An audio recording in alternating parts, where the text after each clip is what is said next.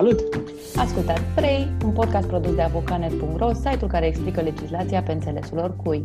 Gazdele voastre sunt Roxana Neagu și Alin Popescu, iar azi e ziua în care ne uităm peste legislația de săptămâna trecută și povestim cele mai importante noutăți și cum vă afectează ele viața. Împreună avem 30 de ani de experiență în analiza legilor, așa că săptămânal veți găsi aici o explicație corectă despre toate acele măsuri legislative care modifică lucrurile așa cum le știați. Începem, nu? 3. 3. 3. 3. Bine ați revenit la un nou episod din podcastul avocanet.ro, singura emisiune online care îți explică săptămânal ce modificări legislative au apărut în ultimele zile și cum te afectează asta. Sau îți explică misterele legislației românești. Sau mai- Sau așa. Serial, Astăzi da. chiar am înviat un subiect, dar o să zic mai târziu despre el. Mi s-a părut uh, interesant. Uh, Cred că tu, Alina, vrei să ne spui ceva. Da, eu aveam multe să vă spun, dar o să vă spun mai încolo. Întâi hai să auzim câteva cuvinte de la partenerii noștri de la România. Misiune în direct din laboratorul cu soluții pentru afaceri de succes. Evrica, am creat oferta perfectă. Se numește App Dejun și îți aduce mixul ideal de avantaje. Un card, 8 discounturi, economii de până la 50% pentru afacerea ta. Alege App Dejun, singura ofertă care îți vine la mix. Da. Eu vreau să spun doar că codul, fiscal, codul muncii a fost modificat din nou, nu? Că Asta e Da. una dintre- Păi ne-am gândit astăzi că dincolo de marea relaxare și noile măsuri aprobate de guvern în acest context, despre care nu vă mai zice mare lucru pentru că deja s-a vorbit și s-a scris mult în ultimele zile, am ales să vorbim astăzi despre celelalte modificări legislative importante care nu au fost deloc puține. Exact cum zicea Alin, codul muncii a fost modificat din nou de duminică, luni au intrat în vigoare și modificările ce vizează acordarea stimulentului de inserție și acele valori majorate. Guvernul a publicat și el proiectul de ordonanță de urgență prin care se amână termenul acela de depunere a declarației privind beneficiarii reali. Printre astea mai avem și noutăți despre depunerea declarației unice, care are și ea termen foarte, foarte curând. Fiscul a lansat pentru ea o facilitate de precompletare. Dar mai avem o mulțime de alte proiecte și măsuri legislative importante și în afară de noutăți, discutăm astăzi și despre cum poți afla dacă ai acțiuni din timpul cuponiadei din anii 90 sau dacă ai moștenit astfel de acțiuni de la rudele tale și ce mai poți face în uh, prezent cu ele. Da, mi-aduc aminte de un uh, târg, cred, pe care l-am organizat în trecut cu Bursa de Valori București și în piața universității se întâmplă asta și au venit uh, cei de la BVB uh, cu un cort foarte mare la care erau foarte mulți oameni care stăteau la coadă să afle dacă mai au acțiuni la celebra cuponiadă sau nu, nu, care pot fi moștenite și așa mai departe. E un interes foarte, foarte viu acolo, tocmai pentru că dacă stai să te gândești, mulți oameni își doresc uh, să le pici o moștenire, printre altele, nu? Să câștige Doamne la ajută lotă la sau să toate. le pici o moștenire. Da, hai să ne ocupăm de muncă, că, mă rog, cred că asta e mai uh, Până la solid, moștenire. Așa. Da, exact, cred că e mai, mai ușor să te gândești la ea și mai, uh, nu știu, beneficiul e mai mare. Uh, După cum spuneam, codul muncii a fost modificat și de luni au intrat în vigoare noile modificări. V-am spus și în trecut despre ce înseamnă uh, stimulentul de inserție. Este practic acea sumă de bani care se plătește uh, mamelor sau taților care revin din concediu de creștere al copilului mai devreme decât uh, le permite legea, ca să zicem așa. Da? Pentru că, în teorie, toată lumea știe, poți să stai 2 ani în concediu de creștere a copilor, uh, a copilului și dacă revii mai devreme, primești un anumit, o anumită sumă de bani, care este acest stimulet de inserție. E, începând de luni seara, există o diferențiere a uh, sumei care se plătește prin intermediul acestui stimulent de inserție și hai să vedem uh, câteva dintre regulile care se aplică. Vorbim de o hotărâre a Guvernului 536 din 2021, care a fost publicată în monitor oficial. Părinții care revin la muncă din concediu de creștere înainte de împlinirea vârstei de 6 luni de către copil sau un an dacă copilul are dizabilități, primesc un stimulent de inserție de 1500 de lei pe lună. Această sumă se acordă până ce copilul împlinește 2 ani sau 3 ani dacă vorbim de un copil cu dizabilități. Cei care revin la muncă după ce copilul împlinește 6 luni, respectiv un an dacă copilul are uh, dizabilități, primesc doar 650 de lei pe lună. Cu alte cuvinte, dacă mama sau tatăl revin la muncă în primele 6 luni 1500 de lei, dacă revin în luna 8, 9, 10 sau oricând până în cei 2 ani, se primește 650 de lei pe lună. Apoi, o altă modificare importantă, stimulentul de inserție de 650 de lei pe lună se acordă părinților chiar dacă revin la muncă după terminarea concediului de creștere, adică după ce copilul împlinește 2 ani. În acest caz, stimulentul se acordă până ce copilul împlinește 3 ani sau 4 ani dacă respectivul copil are dizabilități. Plata stimulentului de inserție nu încetează, ci doar se suspendă dacă părinții nu mai obțin venituri din muncă. De fapt, asta e și cazul în care se plătește până la 3 ani sau 4 ani. Da? Dacă într-o anumită perioadă părintele nu obține venituri, nu, știu, nu are un loc de muncă sau habar n-am, s-a întâmplat ceva acolo, atunci el de când revine la muncă, de atunci se plătește respectivul stimulent de inserție pentru că plata lui s-a suspendat pentru perioada în care n-a obținut venituri. Sper să se înțeleagă, dacă nu, nu știu cum să vă explic altfel. Ehm, cei eligibili pentru majorarea stimulentului de inserție la 1500 de lei pe lună beneficiază automat de creștere, fără să fie nevoie să facă ceva în sensul ăsta. Și iată câteva categorii de oameni care vor beneficia de majorare. Părinții care la data de 17 mai 2021, care cred că e duminică, Roxana, sau sâmbătă, mă rog, weekendul trecut e cândva în perioada aia, deci vorbim despre părinții care în weekendul trecut se află în plata stimulentului de inserție, iar copilul încă n-a plinit 6 luni respectiv n-am plinit un an dacă vorbim de un copil cu dizabilități. Sau părinții care cer de acum plata stimulentului de inserție dacă încă n-am plinit copilul 6 luni. Cu alte cuvinte, dacă primiți deja stimulent de inserție și v-ați întors la 4 luni și încă nu s-au împlinit 6 luni până weekendul trecut, mai beneficiați pentru uh, continua, în continuare beneficiați de cei 1500 de lei. Sau dacă de acum vă gândiți să vă reîntoarceți la serviciu în mai puțin de 6 luni de la data la care a început concediul de creștere a copilului, Ehm, de la acel moment veți primi cei 1500 de lei despre care vorbim noi aici. Ehm, de altfel, dacă ne accesați site-ul, o să vedeți că avem, printre altele, și un ghid destul de uh, elaborat, uh, realizat de colegul nostru Dragoș Niculescu. Poate fi accesat gratuit și ghidul ăsta este uh, cam tot ce ar trebui să conține cam tot ce ar trebui să știți despre plata stimulentului de inserție și despre toate condițiile și celelalte lucruri pe care ar trebui să le cunoașteți atunci când aplicați pentru uh, stimulentul respectiv. Da, de principiu ghidul ar trebui să răspundă la orice fel de întrebări și e actualizat chiar și cu noutățile acestea despre care spunea Alin mai devreme. Da, uite, o să încerc să-l pun pe comentarii și pe Facebook și pe LinkedIn pentru că în felul ăsta îl puteți consulta direct. Da. Uh, eu merg mai departe tot uh, în zona asta a muncii. Uh, duminică s-a modificat din nou codul muncii. Știți că am mai avut niște modificări despre care am tot vorbit zilele trecute și episoadele trecute, cele cu semnarea electronică, regulamentele interne și așa mai departe. Avem o altă modificare de data asta. Mă încep să văd așa că și codul muncii se ia la concurență, așa, într-o competiție cu codul fiscal, cine se modifică mai mult și mai și des să recupereze pentru că a reușit patru modificări, nu? Că a fost două duble, așa, ca la, ca la table, da. Da, și aici avem o modificare punctuală, începând de duminică, atunci când un angajator se află în uh, insolvență, faliment sau lichidare, administratorul sau lichidatorul judiciar sunt cei care trebuie să elibereze adeverințele de vechime pentru salariați. În plus, uh, practicienii în insolvență trebuie de acum să se ocupe și de încetarea contractelor individuale de muncă și raportarea acestor operațiuni în revisal. Uh, chestiunea asta e deosebit de importantă în contextul uh, în care în ultimii ani erau tot mai dese cazurile uh, în care persoanele care au muncit în cadrul unor societăți ce între timp au fost, eu știu, falimentate, lichidate sau radiate, aceste, acești foști salariați întâmpinau probleme în obținerea adeverințelor de vechime în câmpul muncii, pentru că desfințarea, acea, desfințarea fostului angajator dădea bătăi, bătăi de cap angajaților care nu mai știau cine trebuie să le elibereze aceste, aceste documente necesare pentru accesarea drepturilor de pensie și pentru depunerea dosarelor de pensionare, ori reglementarea de duminică din codul muncii vine să rezolve tocmai chestiunea asta și practic numește ca responsabil administratorul sau lichidatorul judiciar, practic practicianul în uh, insolvență. Ce e foarte interesant încă, însă, că cred că a doua zi sau a treia zi de la intrarea în vigoare a acestor modificări.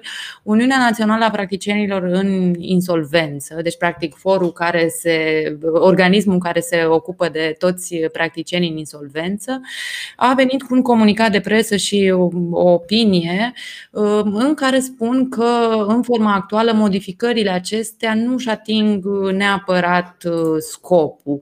Mai exact, potrivit un PIR, o să folosesc prescurtarea. prescurtarea. Mhm. Da. Modificările nu simplifică și nici nu rezolvă obținerea adeverințelor ori documentelor necesare pentru dosarul de pensionare sau faliment.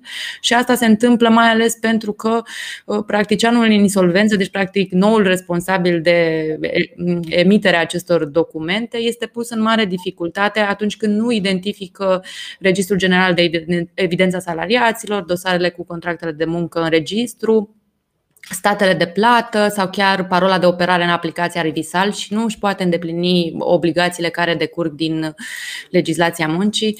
Uh, sunt un pic înceată, unul dintre colegii mei a intrat peste mine și m-a derutat un pic, o să-l las să iasă și...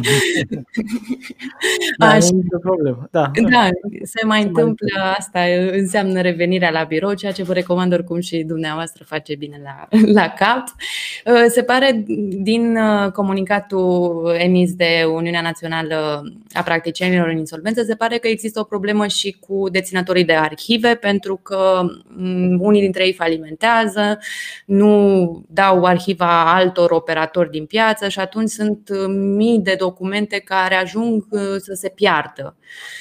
Deci, de uh, altă parte, mi se pare totuși că genul ăsta de reglementare e utilă dacă stăm să ne gândim că ea ar trebui să fie în folosul omului care e cel mai afectat de toate lucrurile astea, nu? Da, ce încearcă să zic că uh, practicienii în insolvență e că momentan mai trebuie și alte modificări legislative care să facă posibilă implementarea. Spre exemplu, poate niște obligații pentru acești deținători de arhive uh, care să uh, poată să pună la dispoziție chiar și dacă intră ei în faliment sau nu mai există sau dispar ei de pe piață.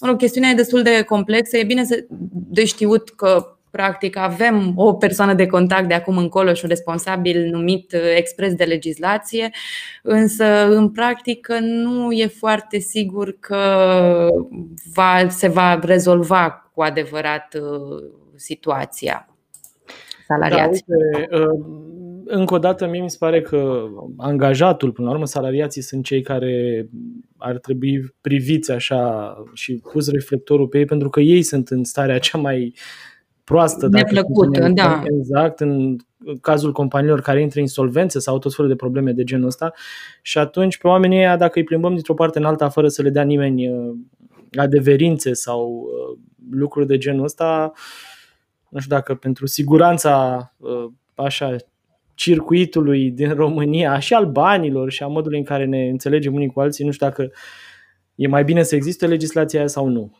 Eu cred că e bine să existe. Cu siguranță. Uite, și de pentru că tot uh, vorbeai de multele modificări la codul muncii și făceam glumița aia la început, uh-huh. chiar am făcut o sinteză zilele trecute. Colegii noștri din redacție s-au ocupat să uh, numere toate modificările operate anul acesta la codul muncii.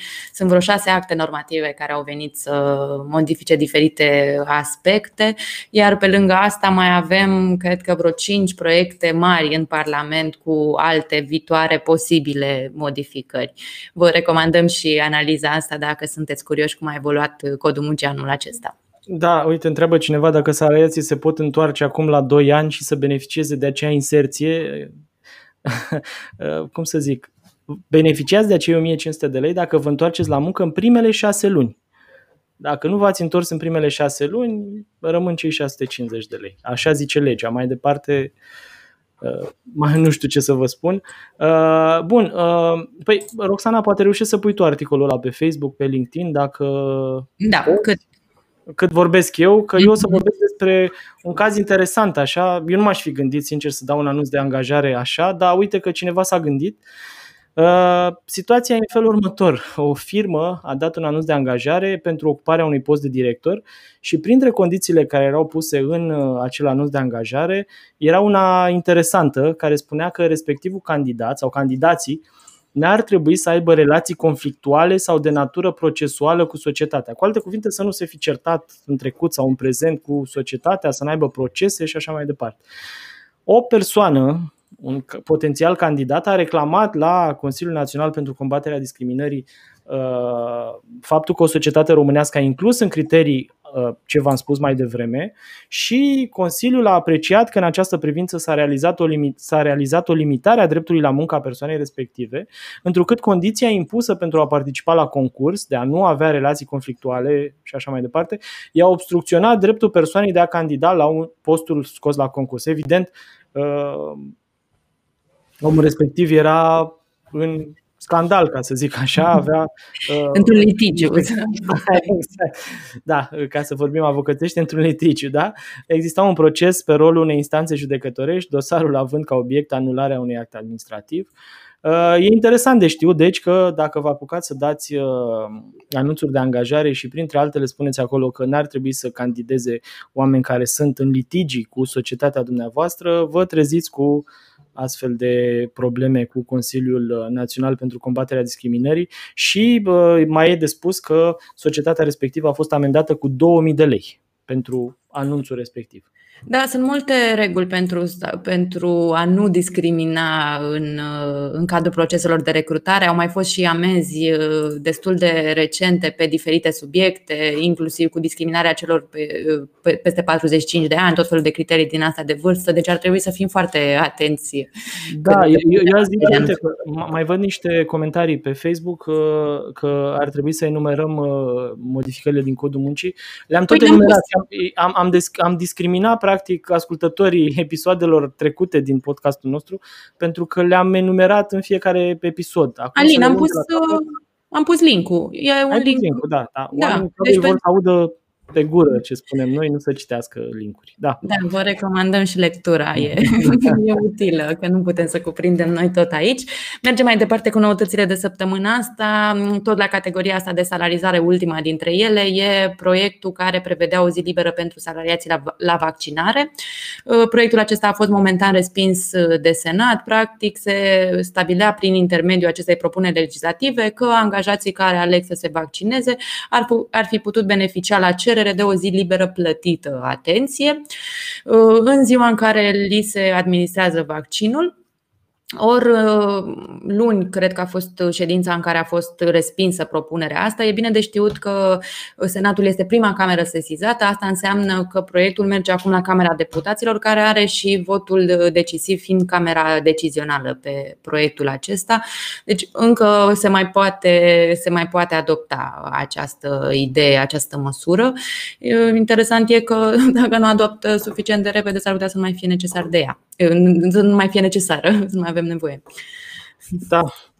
Uh, bun, păi și trecem la uh, secțiunea următoare care se intitulează Termene importante uh, și vă anunțăm că am intrat în ultima săptămână pentru depunerea declarației unice. Practic, în această lună este un termen important fiscal pentru cei care obțin venituri din activități independente, chirii sau dividende, printre altele. Data de 25 mai reprezintă termenul limită până la care trebuie depusă declarația unică.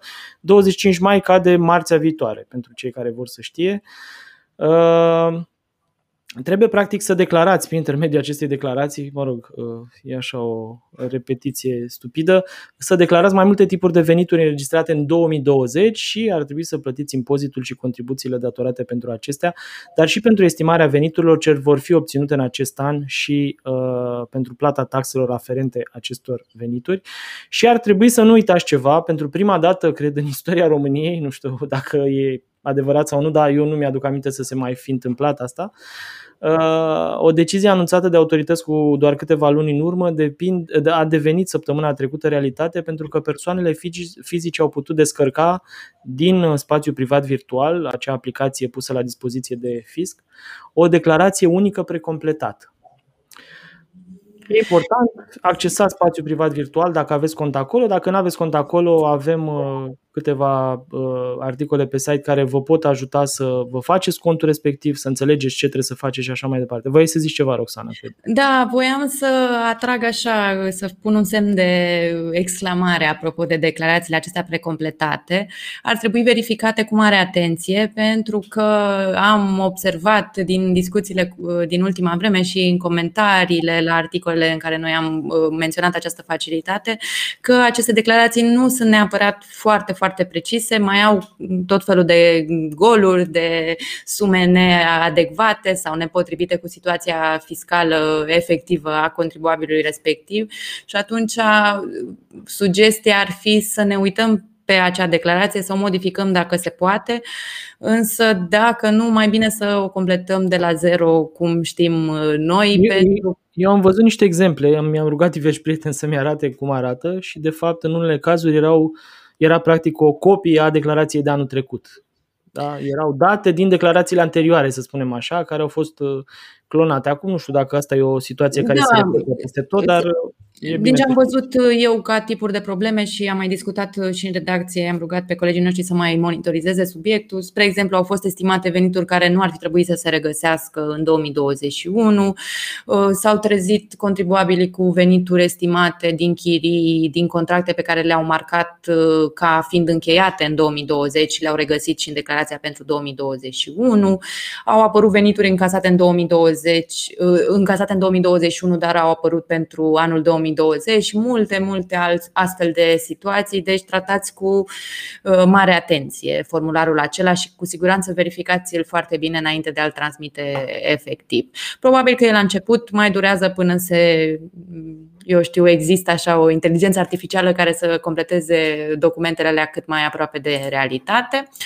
Uh, tot despre termene, că suntem la rubrica asta în episod, uh, aș vorbi despre labla electrocasnice. Uh, și aici avem un termen important pentru că programul a început vinerea aceasta la ora 10, însă spre deosebire de anii trecuți, începutul sau demarajul acestui program este sinonim de fapt cu înscrierea momentan în aplicație. E o aplicație pe site-ul administrației Fondului pentru Mediu, unde se pot înscrie deja persoanele fizice. Mm, termenul până când se poate face asta ar fi vinerea care urmează, pentru că a început vineri, există termen de o săptămână, deducem că e vorba de vinerea care vine, cea care e limita, data limită. Uh, trebuie să ne creăm un cont de utilizator dacă vrem să ne înscriem în acest program, în această aplicație. Uh, contul, pentru crearea contului se cer câteva date, nu, nu sunt multe.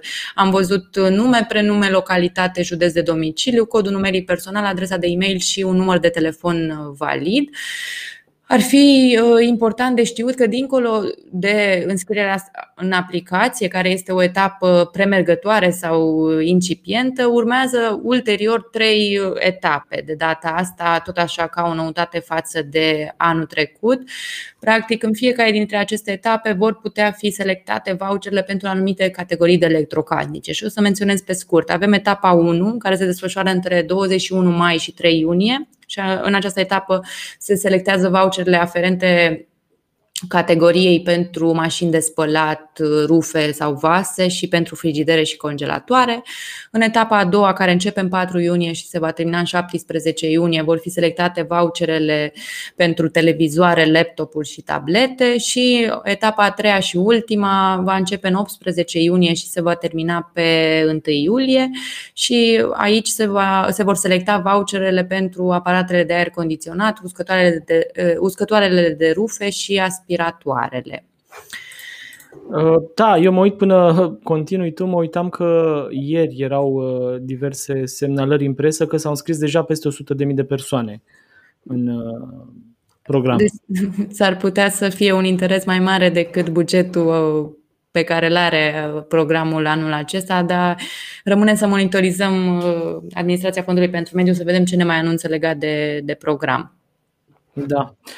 Bun, mai departe, uh, o știre care poate nu interesează pe toată lumea, deși amenințarea asta o flutură mai tot românul. Te reclam la CEDO, dacă n-am șanse în România la instanțele naționale, te reclam la CEDO. Uite că uh, sunt câteva modificări importante cu privire la funcționarea Curții Europene a Drepturilor Omului, faimoasa CEDO, care vor intra în vigoare în curând. Una dintre ele vizând termenul pe care l-au la dispoziție cei ce vor să sesizeze curtea care termen devine unul de patru luni în loc de șase de la decizia definitivă pronunțată de instanța română sau dintr-un alt stat, dacă sunteți din alt stat, de la decizia pronunțată de instanța din statul respectiv. Uh, vorbim de un uh, act normativ care modifică toate lucrurile astea, se cheamă protocolul 15.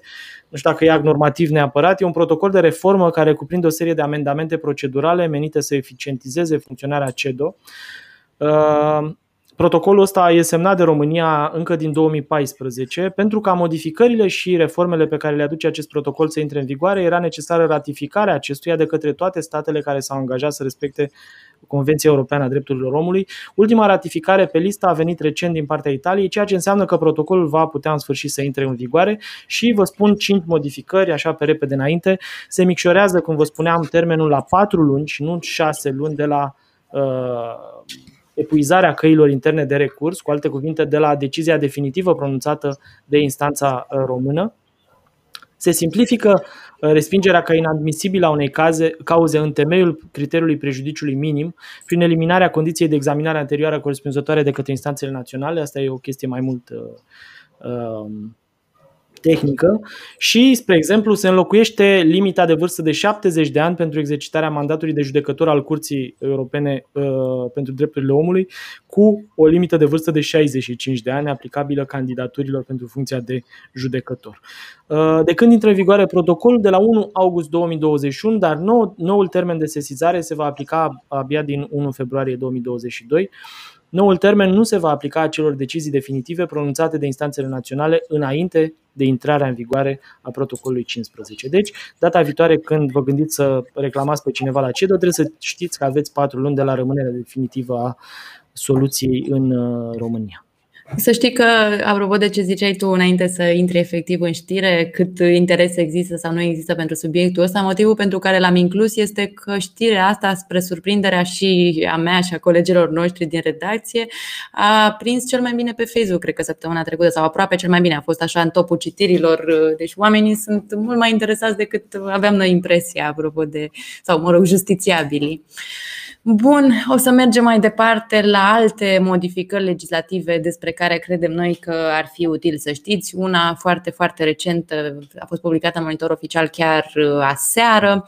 E legea care stabilește că din 2022 uh, agresorii vor fi monitorizați prin brățări electronice.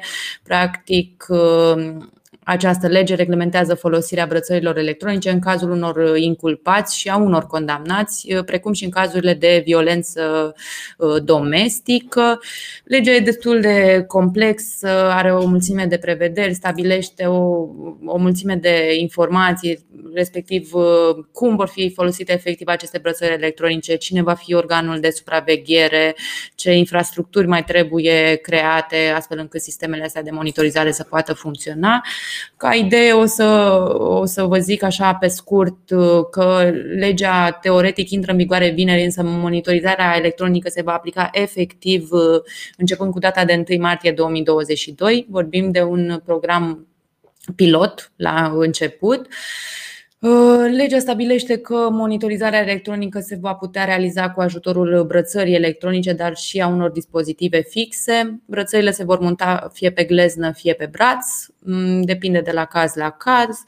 Uh, sistemele acestea de monitorizare electronică se vor aplica în proceduri judiciare și în executarea pedepselor penale. Sunt, cred că, cinci cazuri în care se pot folosi, respectiv în cazul măsurii controlului judiciar sau uh, uh, pe cauțiune în cazul inculpaților e, caz, e aici, despre ei e vorba aici, tot despre inculpați, dar în cazul uh, măsurii arestului la domiciliu, în aplicarea ordinelor provizorii de protecție și a ordinului de protecție care se dau pe uh, legislația uh, privind combaterea violenței în familie, în aplicarea ordinului european de protecție și în cazul executării pedepselor penale în afara închisorii. De principiu de supraveghere, de supraveghere a acestor sisteme se vor ocupa entități deja existente, deci nu se vor înființa alte organisme sau autorități. Poliția română, spre exemplu, va avea responsabilități uh, în patru dintre situațiile menționate de mine de mai devreme deci în toate mai puțin uh, în cazul executării pedepselor penale în afara închisorii, pentru că de această uh, obligație sau monitorizarea în această situație o va face Administrația Națională a Penitenciarelor și, evident, unitățile subordonate. Mă rog, e destul de multe chestiuni tehnice, cu siguranță vom mai vorbi cu, despre subiectul ăsta când uh, va ajunge să fie și pus în practică. Bun, trecem mai departe la o altă modificare din legislație. O să vedeți, n-a intrat în vigoare încă. Se prognozează că ar putea intra în vigoare la 1 iulie 2021. O să vedem, nu e o dată bătută în cuie, dar hai să vedeți puțin context. Uh, contribuția personală a pacientului este diferența dintre tariful de contat de casa de asigurări și tariful practicat de spitalul privat uh, Țineți minte deci lucrul ăsta, în momentul în care vă duceți la un spital privat și uh, beneficiați de servicii acolo, o parte din acele servicii ar putea fi decontate de către Casa Națională de Asigurări pe baza asigurării noastre de uh, publică, de sănătate publică. Da?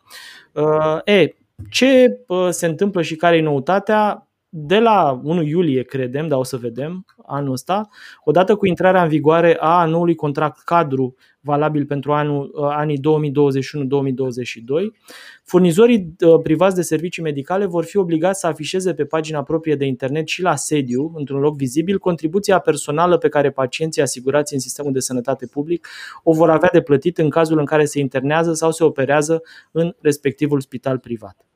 Această obligație exista încă de acum 2 ani, însă n-a putut fi pusă în aplicare deoarece contractul cadru nu a fost modificat pentru a o cuprinde. Uh, câteva lucruri așa importante. Ar trebui să știți, în primul rând, că uh, respectiva contribuție personală poate fi plătită direct cu bani de pacient sau prin intermediul unei alte asigurări medicale, uh, genul ăla opțional.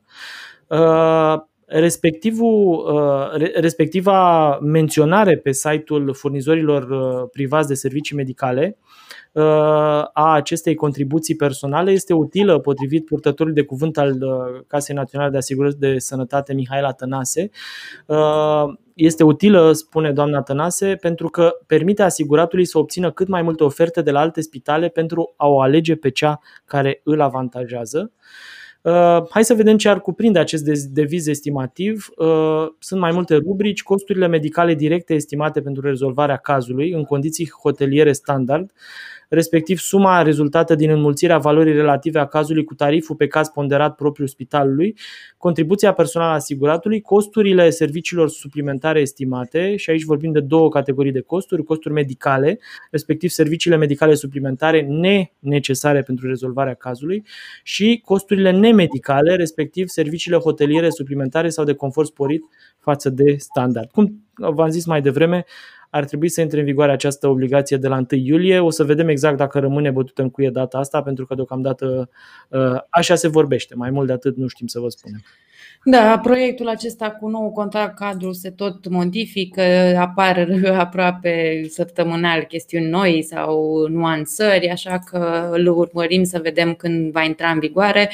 Ce trebuie să știți în momentul ăsta că cel puțin acum avem o prelungire a pachetelor actuale și a contractului actual până în 30 iunie 2021. Deci în momentul în care va intra în vigoare noul, noul pachet, ar trebui să dispară actualul pachet dar dacă nu va intra, va fi cu siguranță prelungit actualul, deci nu rămânem fără servicii medicale. Uh, merg mai departe către un uh, proiect de la Autoritatea de Supraveghere Financiară care vine cu uh, o propunere ca cererile pentru retragerea banilor acumulați în pilonul 3 de pensii să se poată depune și online. Aici e o chestiune care vizează doar câteva categorii de persoane, mai exact sunt cei care nu pot beneficia de pensia facultativă pentru că nu îndeplinesc cele două condiții prevăzute de legislație. Pe de o parte, condițiile prevăzute de legislație pentru a primi pensie facultativă sunt acelea de a fi fost plătite minimum 90 de contribuții lunare, iar activul personal, deci practic suma acumulată în cont, să fie cel puțin egală cu suma necesară obținerii pensiei facultative administrative e o normă separată care stabilește chestiunea asta. Ori dacă nu se îndeplinesc aceste două condiții, cei care au peste 60 de ani pot să solicite obținerea acelor bani pe care i-au depus în pilonul 3 Uh, până acum această solicitare se făcea direct uh, către administratorul fondului de pensii facultative, ori uh, prin acest proiect administrația, autoritatea de supraveghere financiară vrea să dea posibilitatea acestor persoane să își retragă banii acumulați, inclusiv prin depunerea unor cereri electronice Plățile se pot face fie într-o tranșă unică, fie eșalonat pe o perioadă de câțiva ani. E important de știut că în cazul transmiterii acestor documente electronice, deci pentru solicitările astea e nevoie de o cerere de plată și o copie a actului de identitate, iar dacă alegem să facem uh, transmiterea aceasta prin mijloace electronice, trebuie să știți că va, va trebui să folosiți semnătura electronică calificată. Da, e important uh, să țineți minte chestiunea asta. Da, uh, încercam să răspund unei doamne care ne întreba dacă pentru rabla electrocasnici, odată ce te înscrii, trebuie să și duci ceva la schimb. Deocamdată, cum ziceai tu, Roxana, trebuie să te înscrii în sistemul ăla și ulterior sunt mai multe etape pe care le-ai descris tu, nu? Pe care le poți parcurge în funcție de tipul de aparat pe care vrei să-l schimbi. Da. Da. Uh, bun, hai să mergem mai departe. Uh, Senatul a votat ieri ca profesorii cercetați pentru o anumită infracțiuni să fie suspendați imediat din funcție. O să trec mai repede pentru că e doar așa o știre despre care trebuie să aflați mai mult, nu știu cât interesează foarte mulți oameni. Contractele individuale de muncă ale angajaților din învățământ trimiși în judecată pentru comiterea unor infracțiuni sexuale sau de violență vor putea fi suspendate la punerea mișcare a acțiunilor penale, nu la finalizarea procesului, potrivit unui proiect ce a fost adoptat luni de senatori. Cu alte cuvinte, începerea urmării penale evident este mult mai devreme de finalizarea procesului care se poate întâmpla ani mulți mai târziu. Prin adoptarea acestei măsuri se dorește eliminarea situațiilor în care profesori ce au abuzat elevi sau alte persoane predau în continuare în școli, deoarece acum contractele acestora de muncă nu se suspendă odată cu începerea cercetărilor. Trebuie să știți că există prevederea asta mai departe. Um, nu știu cât da. de interesantă e pentru Marea Masă. Da, oricum uh, mai durează un pic până ajunge să se aplice, dar am zis să o menționăm că a fost o decizie uh, din ultimele șapte zile. Uh, și acum ajungem la ultimul subiect pentru persoane fizice pe care îl avem astăzi, cel pe care l anunțam în intro legat de cuponiadă și cum putem afla dacă mai avem acțiuni după uh, acea cuponiadă din uh, anii 90. Vă aduceți aminte, poate, e vorba de acel proces de privatizare în masă, cred că a debutat în 1991 și uh, românii au primit atunci certificate de proprietate și cupoane care ulterior s-au transformat în acțiuni, devenind practic acționari la societăți deținute anterior de stat ca să o să menționez o statistică interesantă pe care o pune colega noastră Lucia Tozaru, care s-a ocupat de acest subiect, pe care a pus-o în material. Ehm, se pare că există 8 milioane de persoane care încă mai au acțiuni primite în timpul marii privatizări și aproape jumătate, mai bine de jumătate dintre ele, dintre ele 4,5 milioane, ehm, sunt complet inactive. Practic nu și-au ridicat dividendele, nu au solicitat informații despre acțiunile deținute, nu au operat niciun fel de uh, acțiune acțiune pe ele. Hai să vedem acum cum aflăm dacă mai uh, avem acțiuni. De principiu, această informație se poate obține de la depozitarul central, iar acolo putem solicita o, un document care se cheamă sumarul pozițiilor de cont, ceea ce reprezintă un desfășurător cu toate acțiunile care se regăsesc pe un cod numeric personal. Pentru a obține acest sumar de cont, depunem la depozitarul central, fie fizic, fie prin poștă sau prin intermediul site-ului, e mail lor, o să-l găsiți la ei pe site, o cerere pentru eliberarea acestui document și o copie a actului de identitate. În cazul în care mergeți fizic la ghișeu, va trebui să prezentați și documentul în original. Tariful pentru eliberarea acestui sumar de cont este de 18 lei pentru fiecare solicitare, iar suma poate fi plătită inclusiv prin transfer bancar. Mai zice colega noastră Lucia că dacă nu ești sigur uh, că ai sau nu ai acțiuni din cuponiadă, poți solicita la depozitarul central un istoric de cont în care vei primi informații despre schimbările care s-au produs asupra acțiunilor primite în timpul procesului de privatizare. Uh, iar aceste informații se găsesc în secțiunea întâi a depozitarului central, care este secțiunea tuturor conturilor uh, individuale în care instrumentele financiare au fost înregistrate direct uh, numele și pe seama proprietarului și aici sunt tot felul de informații referitoare la identificarea fiecărui deținător de acțiuni și la acțiunile deținute.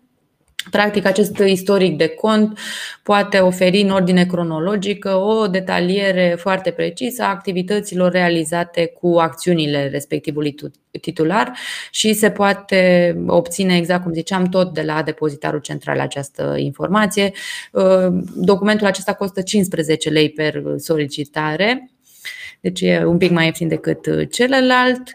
Mai sunt câteva detalii tehnice aici, n-aș trece prin toate. Ar fi bine să știți uh, că nu trebuie să faceți, nu e obligatoriu să faceți cererea personal, puteți uh, obține ambele documente pe care le-am menționat anterior, atât sumarul de cont cât și extrasul de cont și se pot obține și prin intermediul unei persoane împuternicite de către titularul de cont. Sunt câteva documente necesare, nu le mai detaliez aici, o să punem un articol, uh, o să punem articolul complet pe chat ca să-l vedeți în integralitatea sa. Și de principiu ca opțiuni pe care le avem, apropo de ce putem face cu aceste acțiuni dacă descoperim că le avem, colega noastră Lucia detaliază aici câteva variante, putem să le vindem, putem să încasăm dividende, putem să le donăm sau să cedăm aceste uh, acțiuni. Oricum, uh, vă recomandăm să citiți materialul integral, este destul de mare și de complex, uh, sunt chestiuni tehnice care merită citite în în detaliu. Da, văd pe LinkedIn o întrebare de la un domn care spune că încă are acțiuni la Dacia, la automobile Dacia. Ce oh, poate face Da, uh, din păcate automobile Dacia, acțiunile astea, din câte știu eu, nu mai sunt tranzacționate pe piața bursieră. Prin urmare, și nici nu știu că Dacia să aibă un program prin care să intenționeze să răscumpere acțiunile proprii. Probabil că uh, va fi anunțat dacă va exista un astfel de program. Uh, prin urmare, ar trebui să vă interesați. Cred că e posibilă cesionarea acțiunilor uh, numai către alți acționari sau către terți, dar în anumite condiții destul de stricte. Cred că ar trebui să intrați pe site-ul celor de la Dacia și să-i contactați cumva și în felul ăsta aflați mai multe, mai multe informații. Uh, Bun, ca să trecem mai departe, cred că intrăm în uh, categoria firme cu subiectele abordate. Uh, hai să vedem ce se mai schimbă pentru firme. Uh, saga aia cu beneficiarii reali, uite că nu s-a terminat încă. După cum anunțam, cred că acum o săptămână sau două săptămâni, printr-o postare pe Facebook, ministrul Năsui spunea că s-ar putea amâna termenul până la care se poate depune această declarație până în octombrie. Postarea aia de pe Facebook între timp s-a transformat într-o, într-un proiect de ordonanță de urgență, care proiect de ordonanță de urgență este în continuare proiect. Prin urmare, vă spunem că există, vă spunem că există o intenție prin care uh, declarațiile astea privind beneficiarul unic să poată fi depuse până la 1 octombrie 2021, da? nu până la 15 mai sau era acolo un termen mult mai apropiat, uh, dar câtă vreme respectiva ordonanță de urgență nu va intra în vigoare și nu va fi aprobată de guvern, eu mă aș teme să vă spun să stați liniștiți pentru că nu se știe niciodată. Uh, până la urmă, deocamdată există în vigoare obligație să depuneți declarația. Da? Asta e tot, uh, tot ce există. Există intenții care să le vedem, care ar trebui să apară în monitor oficial, să ne asigurăm că sunt reale. Așa e. Uh, tot uh, de o obligație vorbesc și eu de care nu, nu scapă firmele. Uh, apropo de analiza de risc la securitatea fizică, exista în Parlament un proiect care ar fi eliminat companiile private din categoria celor care trebuie să aibă genul acesta de analize, însă proiectul a fost respins definitiv la Camera Deputaților. Asta înseamnă că și-a încheiat traseul legislativ și, practic, firmele private au și ele în continuare obligații obligația asta. Vă reamintesc că companiile care nu s-au achitat de obținerea acestor documente riscă amenzi în prezent de până la 20.000 de lei. Deci sunt niște sume foarte mari, așa că dacă nu ați, ați făcut evaluările acestea, ar trebui să, să vă preocupați un pic despre, de ele. Da, uite, hai că ai terminat mai repede decât am reușit eu să pun uh, subiectul pe Facebook. Am pus uh, proiectul ăla de ordonanță de urgență cu privire la uh, modificarea termenului de depunere a declarației primit beneficiarii reali. Dacă tot vorbim de proiecte de acte normative, hai să punctăm câteva proiecte de acte normative. Ce ajutoare vor primi angajatorii de la guvern în perioada 2021-2027?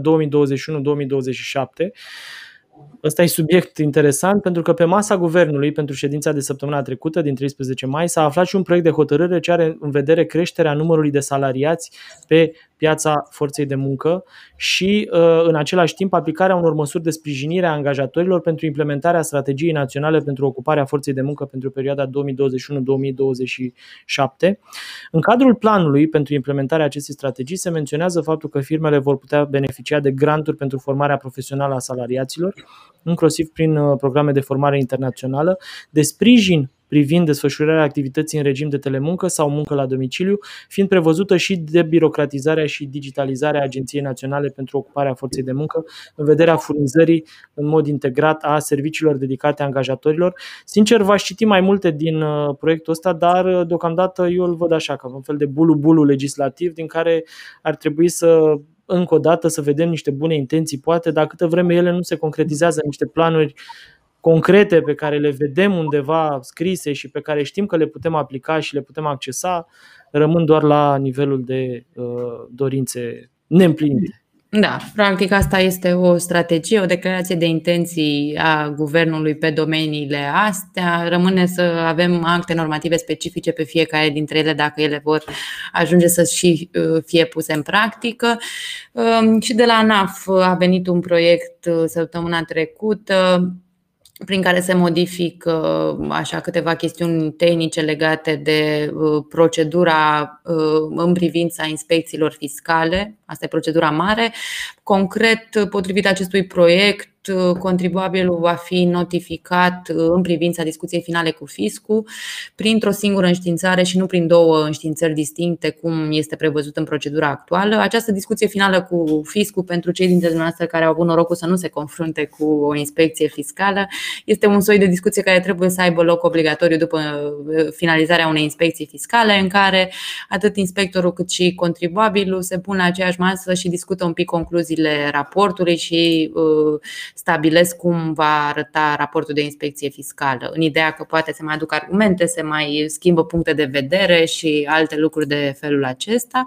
Practic, modificarea de acum propune o simplificare, să-i spunem așa um, această discuție uh, finală, cum ziceam, reprezintă audierea contribuabilului, așa e cunoscută ea, iar uh, în această înștiințare nouă, înștiințare pe care o, ar urma să o primească contribuabilii dacă proiectul acesta va ajunge să se aplice, în conținutul acestei înștiințări uh, se, va stab- se vor stabili exact termenele când trebuie să aibă loc discuția sau discuția aceasta de audiere a contribuabilului în acest document se va menționa și uh, în cazul în care contribuabilul nu se prezintă la primul termen, să știe din start și care este al doilea termen și cel final uh, până la care trebuie să aibă loc discuția, dacă nu ea se consideră ca fiind efectuată, chiar dacă contribuabilul nu a fost efectiv prezent în uh, audierea respectivă.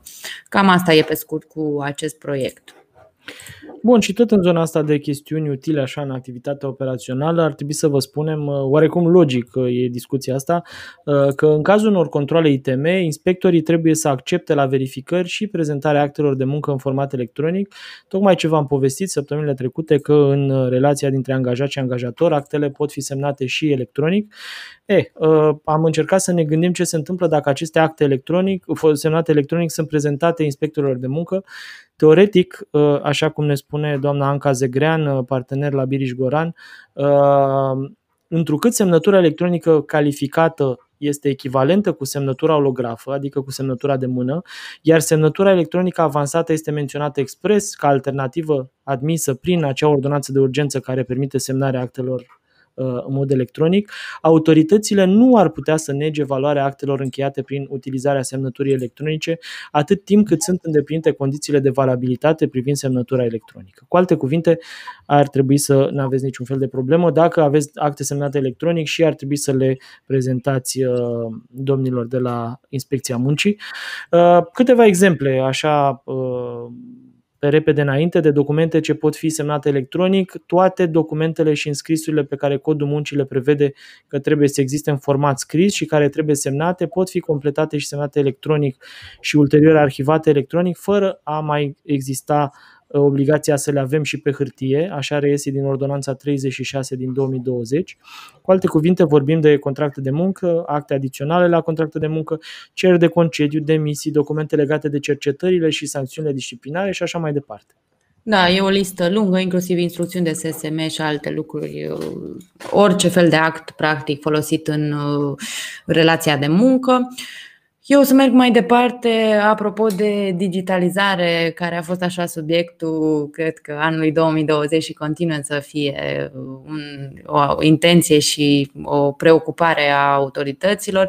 De data asta vorbim despre digitalizarea ANAP și implementarea SAFT, un sistem despre care am mai vorbit de multe ori uh, în podcast. Um, ce voiam să precizăm astăzi e că pentru prima oară am auzit din gura unor consultanți ce tipuri tipuri de declarații ar urma să fie eliminate la un moment dat după ce sistemul va fi implementat și uh, va ajunge să facă toate lucrurile pe care urmează să le facă.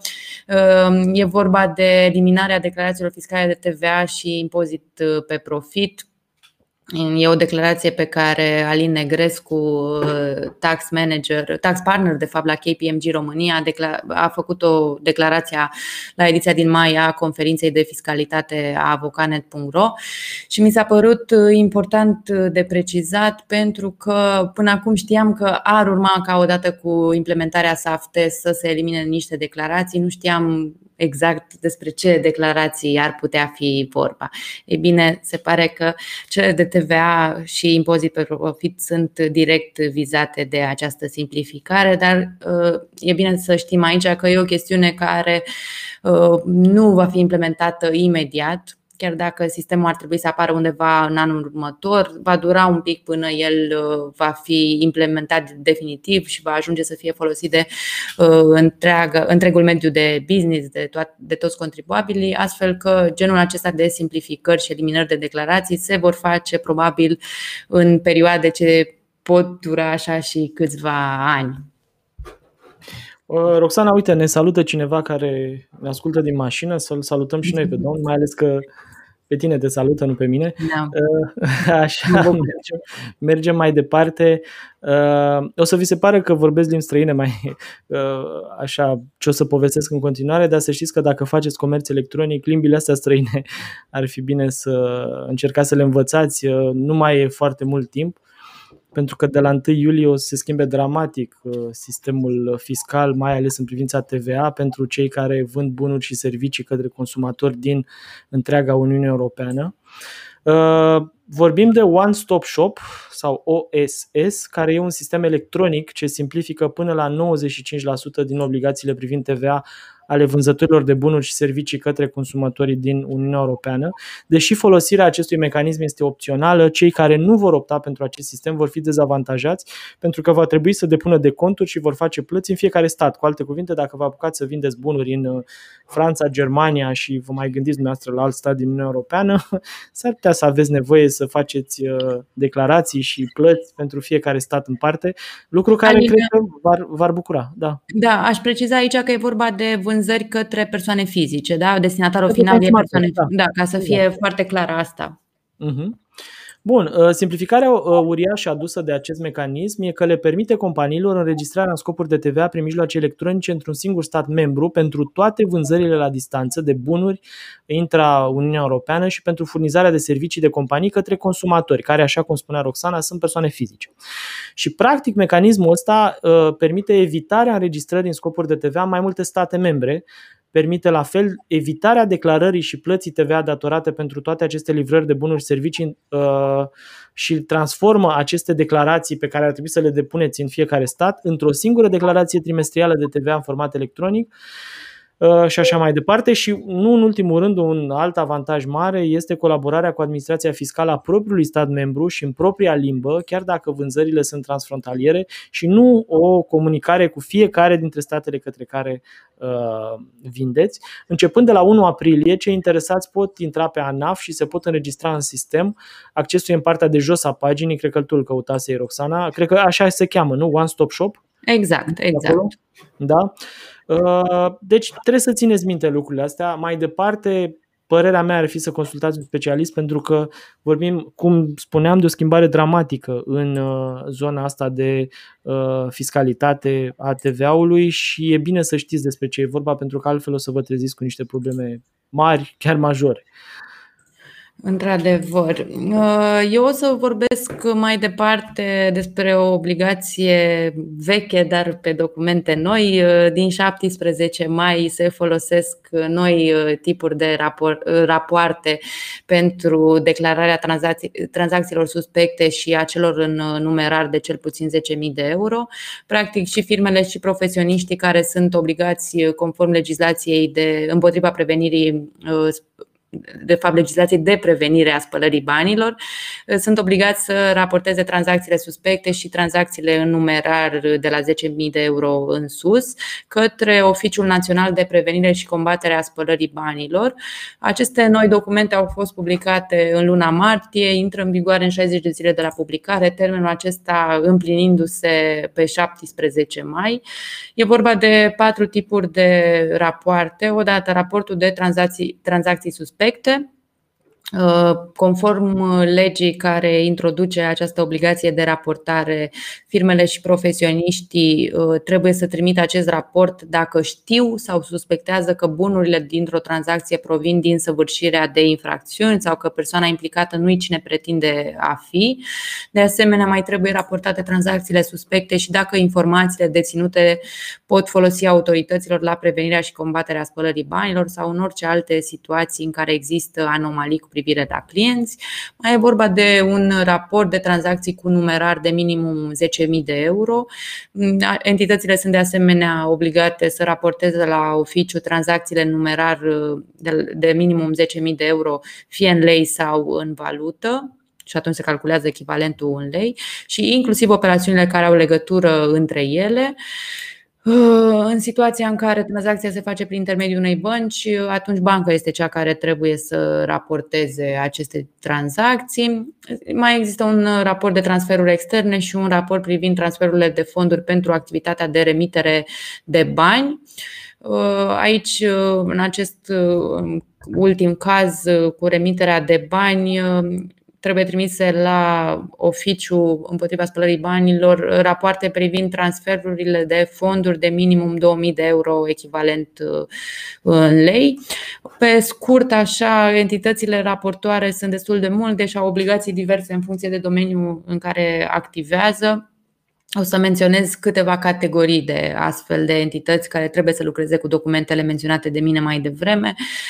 Evident instituțiile de credit, uh, băncile institu- și orice fel de instituție financiară, dar mai intră aici și furnizori de servicii de jocuri de noroc, auditori, experți contabili, contabili autorizați, evaluatorii autorizați, consultanții fiscali, uh, notarii, avocații și mulți, uh, mulți multe alte categorii de profesioniști. Mai amintesc printre ei executorii judecătorești, agenții și dezvoltatorii imobiliari, însă e mare atenție că pentru fiecare dintre aceste entități raportoare există anumite tipuri de obligații, deci ele nu se aplică la comun tuturor. Unii le au au o listă mai lungă de obligații, alții ceva mai puține. Dar trebuie cercetat în amănunt pentru fiecare categorie.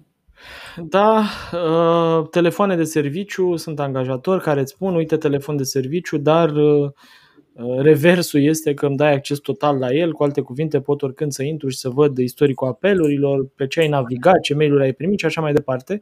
Deci cumva o transparență totală și întrebarea pe care uh, cineva a pus-o în forumul avocatnet.ro, unde apropo se răspunde zilnic la foarte, foarte multe astfel de întrebări, Uh, de către oameni cărora le mulțumim pentru implicarea lor și pentru faptul că și alocă o bună parte din timp să facă lucrul ăsta.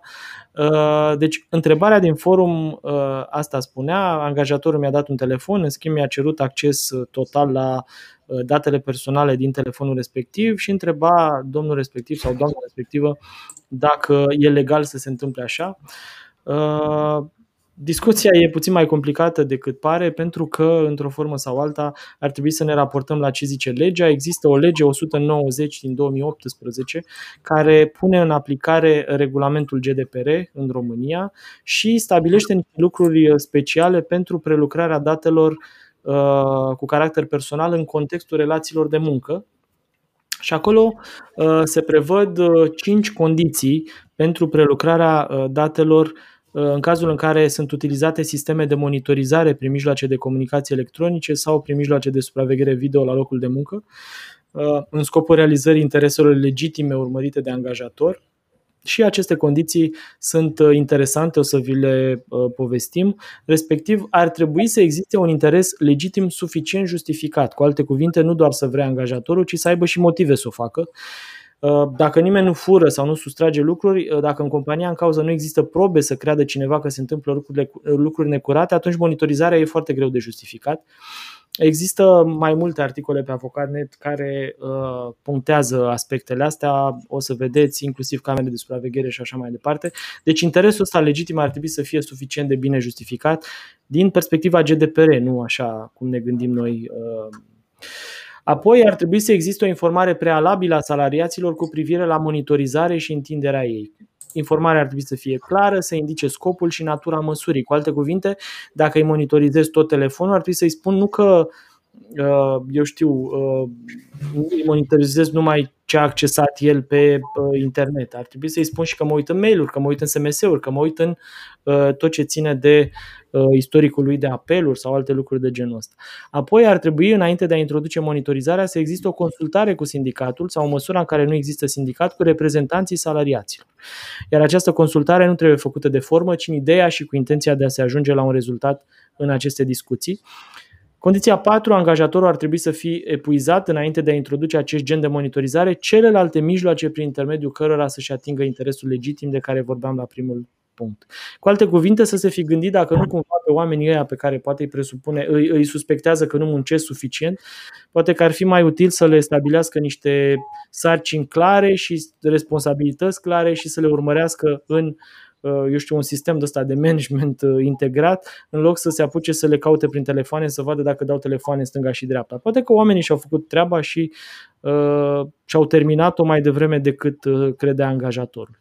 Condiția 5, chiar dacă vorbim despre monitorizarea dispozitivelor angajaților, stocarea datelor pe care angajatorul le prelucrează prin intermediul acestei monitorizări ar trebui să fie una minimă sau, așa cum spune legea, durata de stocare a datelor este proporțională cu scopul prelucrării, dar nu mai mare de 30 de zile, cu excepția situațiilor expres reglementate de lege sau a cazurilor temei justificate. Ar mai trebui să știți că uh, pentru acest caz, al telefonului și nu numai, sunt uh, foarte importante unele hotărâri ale Curții Europene a Drepturilor Omului, că tot vorbeam de ea mai devreme. Vorbim aici în principal despre uh, cauza Bărbulescu versus România și uh, din analiza lor se poate observa că privind spre viitor abordarea instanțelor de judecată urmează un principiu simplu. Faptul că dacă te angajezi undeva nu înseamnă că îi dai angajatorului acces absolut asupra vieții tale private în ansamblu ei. Altfel spus, angajatorul poate impune o interdicție, nu dai telefon interes de uh, personal sau nu dai mail-uri interes personal de pe, de pe dispozitivele de serviciu, dar dacă se gândește la ea ca fiind absolută, atunci e evident că ar trebui să-și imagineze că viața reală arată cumva altfel. Angajatul poate fi, spre exemplu, într-o situație excepțională și în acel caz utilizarea mijloacelor de comunicație puse la dispoziție de angajator s-ar putea dovedi vitală. Prin urmare, monitorizarea dispozitivelor în ansamblul lor ar fi extrem de intruzivă și, așa cum vă spuneam, hotărârile Curții Europene a Drepturilor Omului sunt din ce în ce mai des îndreptate în direcția asta. Aveți grijă, deci, dacă sunteți angajatori și impuneți astfel de obligații sau acordați daruri de genul ăsta angajaților cu uh, reversul că le monitorizați toate comunicațiile pentru că v-ați putea trezi în situații ciudate. Da, văd că ne apropiem, cred că depășim o oră astăzi, așa că nu o să mai uh, insist pe subiectul cu fiscul care îți poate anula codul de TVA din oficiu. Nu e o chestie de actualitate, era un lucru pe care voiam doar să-l uh, amintesc și să, le, să precizez așa situațiile, să vorbim un pic despre asta. Cred că o să lăsăm pentru săptămâna viitoare, așa că uh, ținem, reținem subiectul și îl abordăm data viitoare și eventual, Alina, hai să vorbim despre câteva cifre interesante de săptămâna trecută, spre exemplu, Ministerul Economiei a anunțat uh, printr-un comunicat pe care ni l-a trimis pe adresa redacției că, care este situația plăților pentru granturile din măsura 1 și 2. Știu că au fost foarte multe uh, întrebări legate de chestiunea asta. De principiu trebuie să știți că pe măsura 1, conform datelor furnizate de Ministerul Economiei, deci pentru microgranturi, uh, stadiul este definitivat la plăți și la evaluarea dosarelor și la plăți. Practic toate uh, da, plățile au fost deja făcute. Spunea Ministerul Economiei că au fost, au fost 29.250 de aplicanți care au fost evaluați și 17.329 dintre ei au fost uh, deja plătiți. Au existat, uh, se pare, și 45 de aplicați, uh, aplicanți care au contractul semnat și nu s-au prezentat la instituțiile de credit pentru deschiderea conturilor dedicate măsurii de, acestei măsuri de sprijin. De partea cealaltă, pentru granturile de capital de lucru, acea măsură 2, Ministerul a anunțat că toate cererile uh, au fost procesate, e vorba de 22.226 conform datelor uh, oficiale și până acum aproximativ 8.000 dintre ele au fost deja plătite. Da, la fel, tot în direcția asta uh, cifrelor interesante. Până acum 25.000 de case de marcat au fost conectate la sistemul ANAF. Există un termen, după cum uh, știți, 30 noiembrie 2021, ca, până la care contribuabilii mici și mijlocii mai au timp uh, ca să-și conecteze aparatele la sistemul ANAF. Din cele 25.000 de aparate conectate până acum, 16.000 sunt numai ale marilor contribuabili. Din moment ce există aproximativ 50.000 de case de marcat în funcțiune la mari contribuabili, asta înseamnă că până acum s-au conectat aproape o treime, 32% dintre aparate, deși deja suntem la jumătatea perioadei de conectare. Firmele mari mai au la dispoziție încă o lună și jumătate, adică până la 30 iunie. Cum spuneam, firmele mari până la 30 iunie anul ăsta, contribuabili mici și mijlocii până la 30 noiembrie anul ăsta să-și conecteze aparatele la sistemul ANAF. Și, scuză-mă, Roxana, probabil că pe 29 septembrie toată lumea o să urle că e nevoie de o amânare a termenului ca să ne conectăm. Uh. Deci 30 noiembrie, țineți minte, încercați să vi le conectați de acum și nu o să mai... Da, și dacă aveți uh, nevoie de ajutor și pe subiectul ăsta am scris exhaustiv, uh, am discutat inclusiv cu patronatul caselor de marcat, avem uh, și articole mai complicate și unele mai simple și mai tehnice și mai netehnice, deci aveți conținut de toate felurile, puteți să vedeți ce aveți de făcut.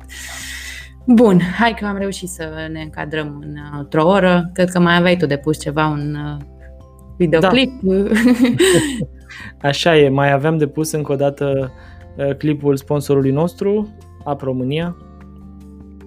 Misiune în direct din laboratorul cu soluții pentru afaceri de succes. Evrica, am creat oferta perfectă. Se numește App Dejun și îți aduce mixul ideal de avantaje. Un card, 8 discounturi, economii de până la 50% pentru afacerea ta.